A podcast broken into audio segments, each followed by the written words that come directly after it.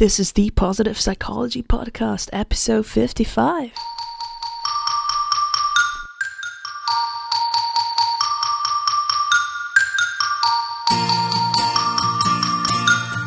Welcome to the Positive Psychology Podcast, bringing your earbuds the science of the good life. And now, your host, Kristen Truempy. Hey, hello, folks, and welcome. Hey, to those of you who were wondering what happened to the weekly episode schedule, I apologize. I am really sorry. What happened was that I went to Germany to the positive psychology coaching workshop, and then I thought, well, I'll return on Wednesday and then just um, crank out an episode then, and that will be fine. You know, I'll be all fired up and inspired from the from the workshop. And the workshop was great. It was awesome. I met a lot of cool people, had a lot of really nice connections, li- nice human moments, and I learned a lot from Robert Biswas. However, I got really sick. I mean, not really, really sick, but sick enough to have the kind of uh, Phoebe Buffay voice, in case you're familiar with Friends, which now that I think about it, I should have podcasted with that voice. And if I would, I would have sung, you know, the song Smelly Cat, Smelly Cat, it's not your fault, or something like that. But I hope my voice is better now, but you might, you know, hear a little bit here and there still not quite over it but now i just thought man i can't i just can't go without recording for that long so today i have an episode on willpower for you and it's not structured the way usually my podcasts are structured um, rather what happened was that i listened to the book and i took a couple of notes and i thought hey i should share this with you guys because this is really, some of it is quite surprising and I think definitely helpful. So, today we're going to talk about Kelly McGonigal's book, The Willpower Instinct. And I'll just, you know, it will be a little bit more random than normal. Now, at the beginning of the book, she talks about willpower exercises, and one of them which I have to be honest, I didn't try this one yet, is to slow down your breathing to four to five breaths a minute. And usually people apparently asked her, like, how do I do, do that? And I wondered that as well. I was listening to them, I'm like, four to five breaths a minute? I don't know. But then she said, focus on the exhalations. So do this for two minutes a day and do it before you're trying you have to do something challenging I suggest you just try this out. You know, the thing with science is that even the things that have been supported by evidence, like pretty much everything that Kelly McGonigal is talking about, you never know. It's always for the majority of people. So, this is true that if you take 1,000 or 10,000 people, for the majority, everything that we talk about is true. However, it's not necessarily true for you. So, you still have to look at everything from a experimental point of view and just give it a go and try it out and I suggest that you really try these things or consider the thoughts which kind of don't really jibe with what you thought willpower is about. That's what I would just suggest. So, one of the other exercises she talks about is to um, brush your teeth with your non dominant hand, or I'm not even sure if she talked about it or if I picked that up in another um, book about habits. Basically, that's also another exercise that people can do. So, when it comes to willpower, it's the thing is that we need to recover from the exertion of self control. So, what a lot of people don't get is that basically willpower was not designed to be this thing to help you achieve all your goals. Willpower was designed to solve specific problems. It's not a mechanism to control everything all the time. And if we try to control things all the time, this is toxic, toxic and physically stressful. So choose willpower wisely and remember that self control is long term, but that stress induces short term actions. And this means that if you're stressed out, this might derail all your efforts. And that's a pretty consistent theme throughout the book. So, one big topic that Kelly McGonigal talks about, and I have to admit, I sometimes do this myself. It's called moral licensing, and the idea is basically that we think about something that we did and we give ourselves the license to act in a way that's actually not in the interest of our long term goal. So, it has been found that if people focus on the good that they have already done, this can make them skip helpful actions. Now, if you listen to this podcast for any amount of time, the thing is that, you know, in general, I encourage you to focus on the good. However, this comes with a caveat, and the caveat is that if you find yourself that you're talking yourself out of things that are good for you more often than not, you're doing moral licensing. And they found that if people were asked, How much progress did you make? they were more likely to indulge than when people were asked, How committed are you to this goal? If people were asked, How committed were you to this goal or are you to this goal? there was no indulgence. Why did you stick to your goals? Again, no indulgence. But if you think about how much progress you've made, chances are you will think like, "Oh, let's um let's have let's not go to the gym today. Let's eat that whatever it is that you're not supposed to eat." Or um let's not, you know, write today or whatever it is that you're trying to do. They also found something that I find pretty funny. Um, and it's basically this finding that, you know, are you one of the people who, you know, wants to have a salad when you're at McDonald's? Well, basically, what they found is that salad is clouding your calorie estimates. That means that if people think, you know, if you if you show people a, a menu, let's say a cheeseburger, fry, and fries, they will estimate how much calories that has. If you show another group of people the cheeseburger, the fries, and the salad, they estimate that the whole meal has less calories than if the salad was not around, which doesn't make any sense because if that would make any sense, the salad would actually have to burn calories, and it doesn't do that. They also found that people are more likely to do moral licensing if they have already paid, or ins- this can be either money or through some other way something which helps them reduce their guilt. So, for example, there is this idea of uh, ca- carbon off. what's uh, I just forgot the name. Oh, off carbon. You can basically pay money to offset carbon offset that's the word i was looking for to offset you know the impact that you make and it was found that instead of actually protecting the environment it makes people fly more and take the bus more because they feel like, oh, well, I. I, I saved the environment after all, and this didn't have any in- impact on the imp- environment whatsoever. One thing that people do or sometimes suggest is to use rewards to get us to do things. And I always felt kind of that that was wrong intuitively, but I didn't know why. So here comes the science why. We don't reward ourselves for who we are. We reward ourselves if we believe that at our core, we want to indulge in the wrong behaviors. So the question is do you identify more with your impulses or your long term goals? And I found that to be true, at least in my life that whenever I try to reward myself, it's basically something that I don't feel is part of my regular nature.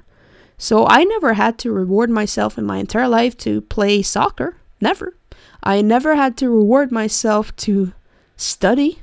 You know, those are just things I like to do. Well, okay, let's back up. I hated studying when I was a young kid, and then I simply didn't do it, with or without rewards. But you know, as I as I got into psychology and stuff, nobody ever had to give me a reward for studying. The studying itself is the reward. So, if you try to get yourself to do something regularly, and then you give yourself chocolate for that or anything, it basically means that deep down inside, you don't believe that you're a runner or a writer or whatever it is that you're trying to do. Now, I'm a big fan of the human brain. However, it turns out that the human brain is confused about something. It is confused about the difference between the promise of a reward and happiness. It seems like our brain makes us believe that happiness is the promise of a reward. But actually, if we engage in something that's supposed to be rewarding, we might do more and more of it without actually feeling happier. And that can be pretty stressful. So, in order to curb that, what we can do is to try to notice when wanting something triggers stress and anxiety. That's what uh, Kelly McGonigal suggests. And again, she comes up with this point that feeling bad leads to giving in. So if you if you are stressed, you will create more and more willpower failures, and this will lead you to give up, which then leads to more guilt and self criticism and then the cycle just continues and continues and it sucks. So, whenever you're stressed, your brain basically wants to make you happy.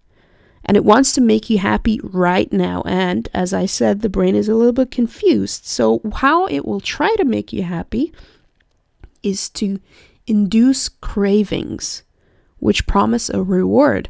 So, if you're stressed out, chances are you feel you want that chocolate or you know, that hottie at your office or whatever it is. And that's because your brain is like, well, I need to make you feel you're stressed right now. I make have to make you feel better. So let me help you direct your attention towards the things that will make you happy. But again, the hot tea, the chocolate, all these things will probably not make you happy in the long run. So, the thing is, if you feel bad about something, it's much more difficult to say no. And if we think about it, we might, and Kelly McGonigal doesn't talk about this, but this might actually have to do with addiction. So, if we suffer from some kind of addiction or some a loved one of us does, and we think like, oh, we need the tough love approach, we stress the person out, whether this person is ourselves or someone else. And that will make it even harder for that person to muster the willpower to get out of these addictive patterns. So we should think twice about that. Now, we've talked a lot about the mechanisms which don't work with willpower, but McGonigal also talks about stuff that works.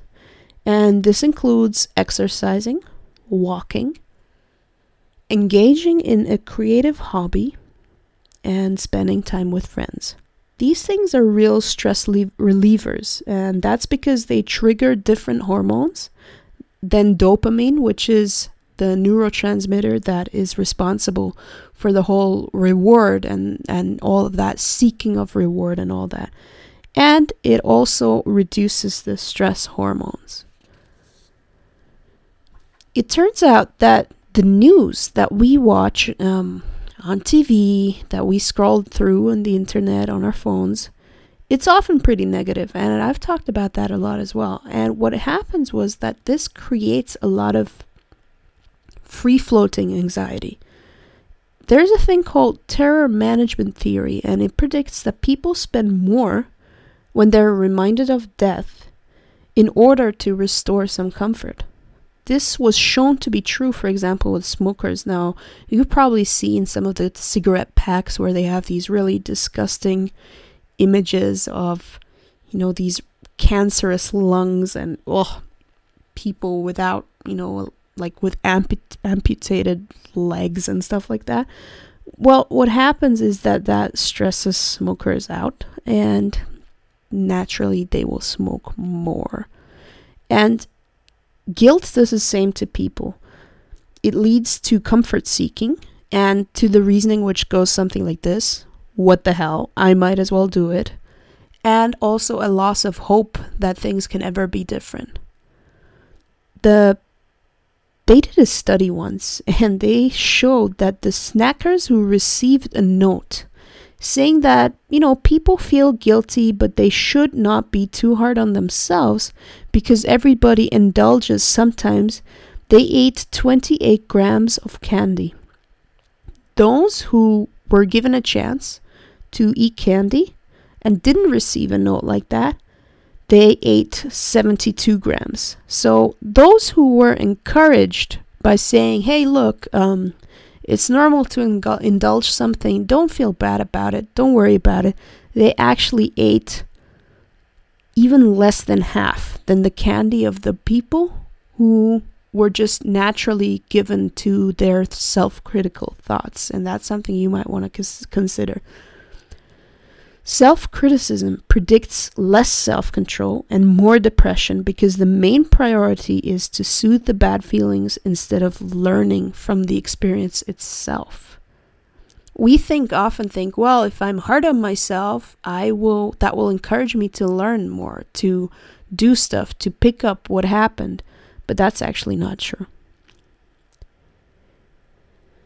In another fascinating study, they looked at, they compared chimps, monkeys, with humans to find out who is better at refusing short term gratification in order of receiving long term gratification.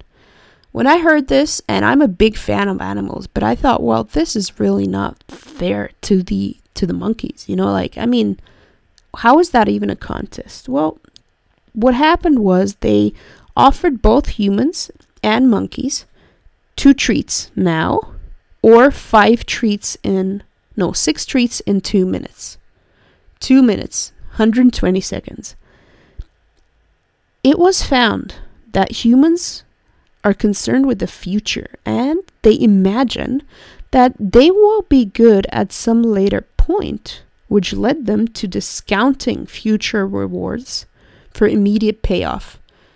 That means they actually ate the two treats immediately instead of the six. The chimps, who, as far as we know, don't imagine their future selves, manage to wait two minutes and receives the six treats. Yep, make of that what you want.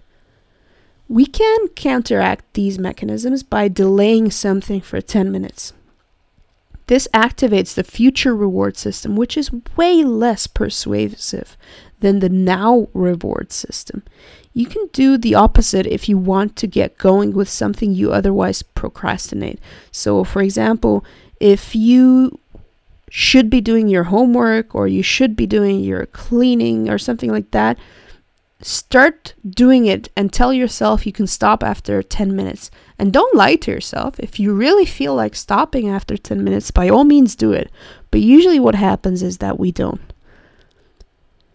Another study found that people really favor whatever option they hear about first. So they found this out by, by asking people, hey, you can have $100 in two weeks but would you take only $50 if you could get the money now?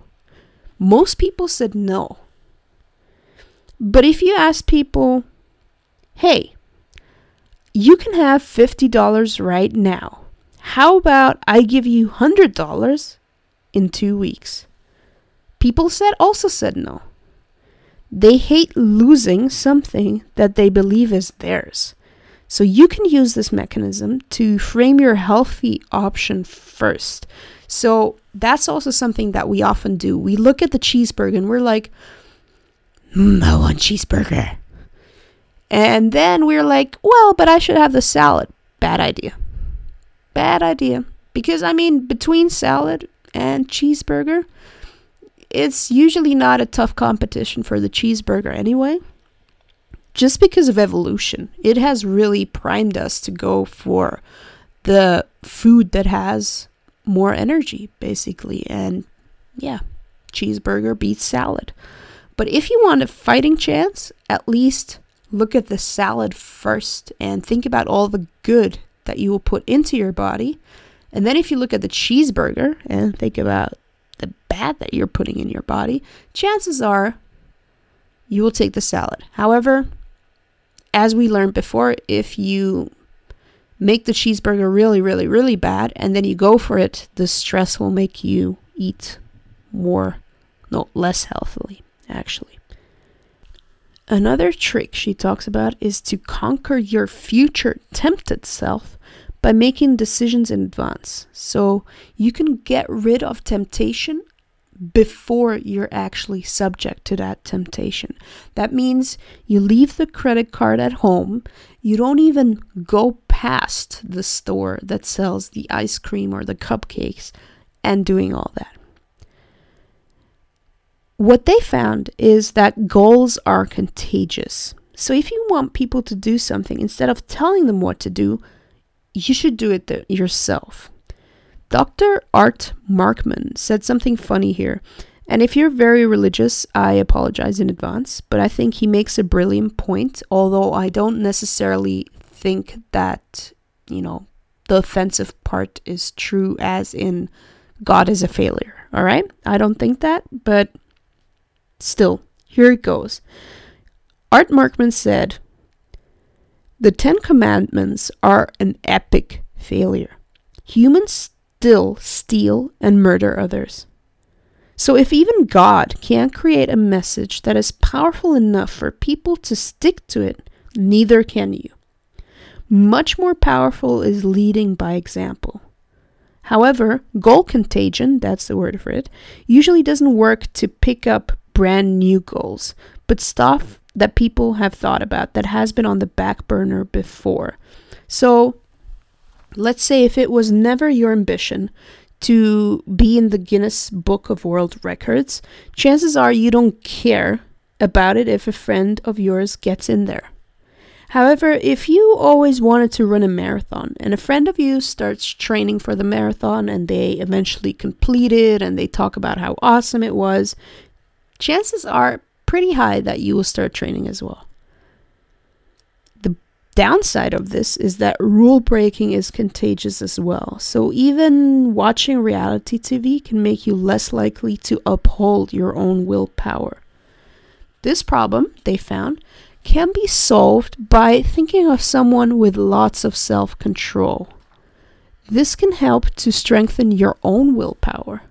So, contagion is more likely if you like the person. That's what they call selective infection. So, not everybody can motivate us and do stuff for us, you know, be the role model for us. The closer someone is to us and the more we like them, the more likely it is that there's goal contagion.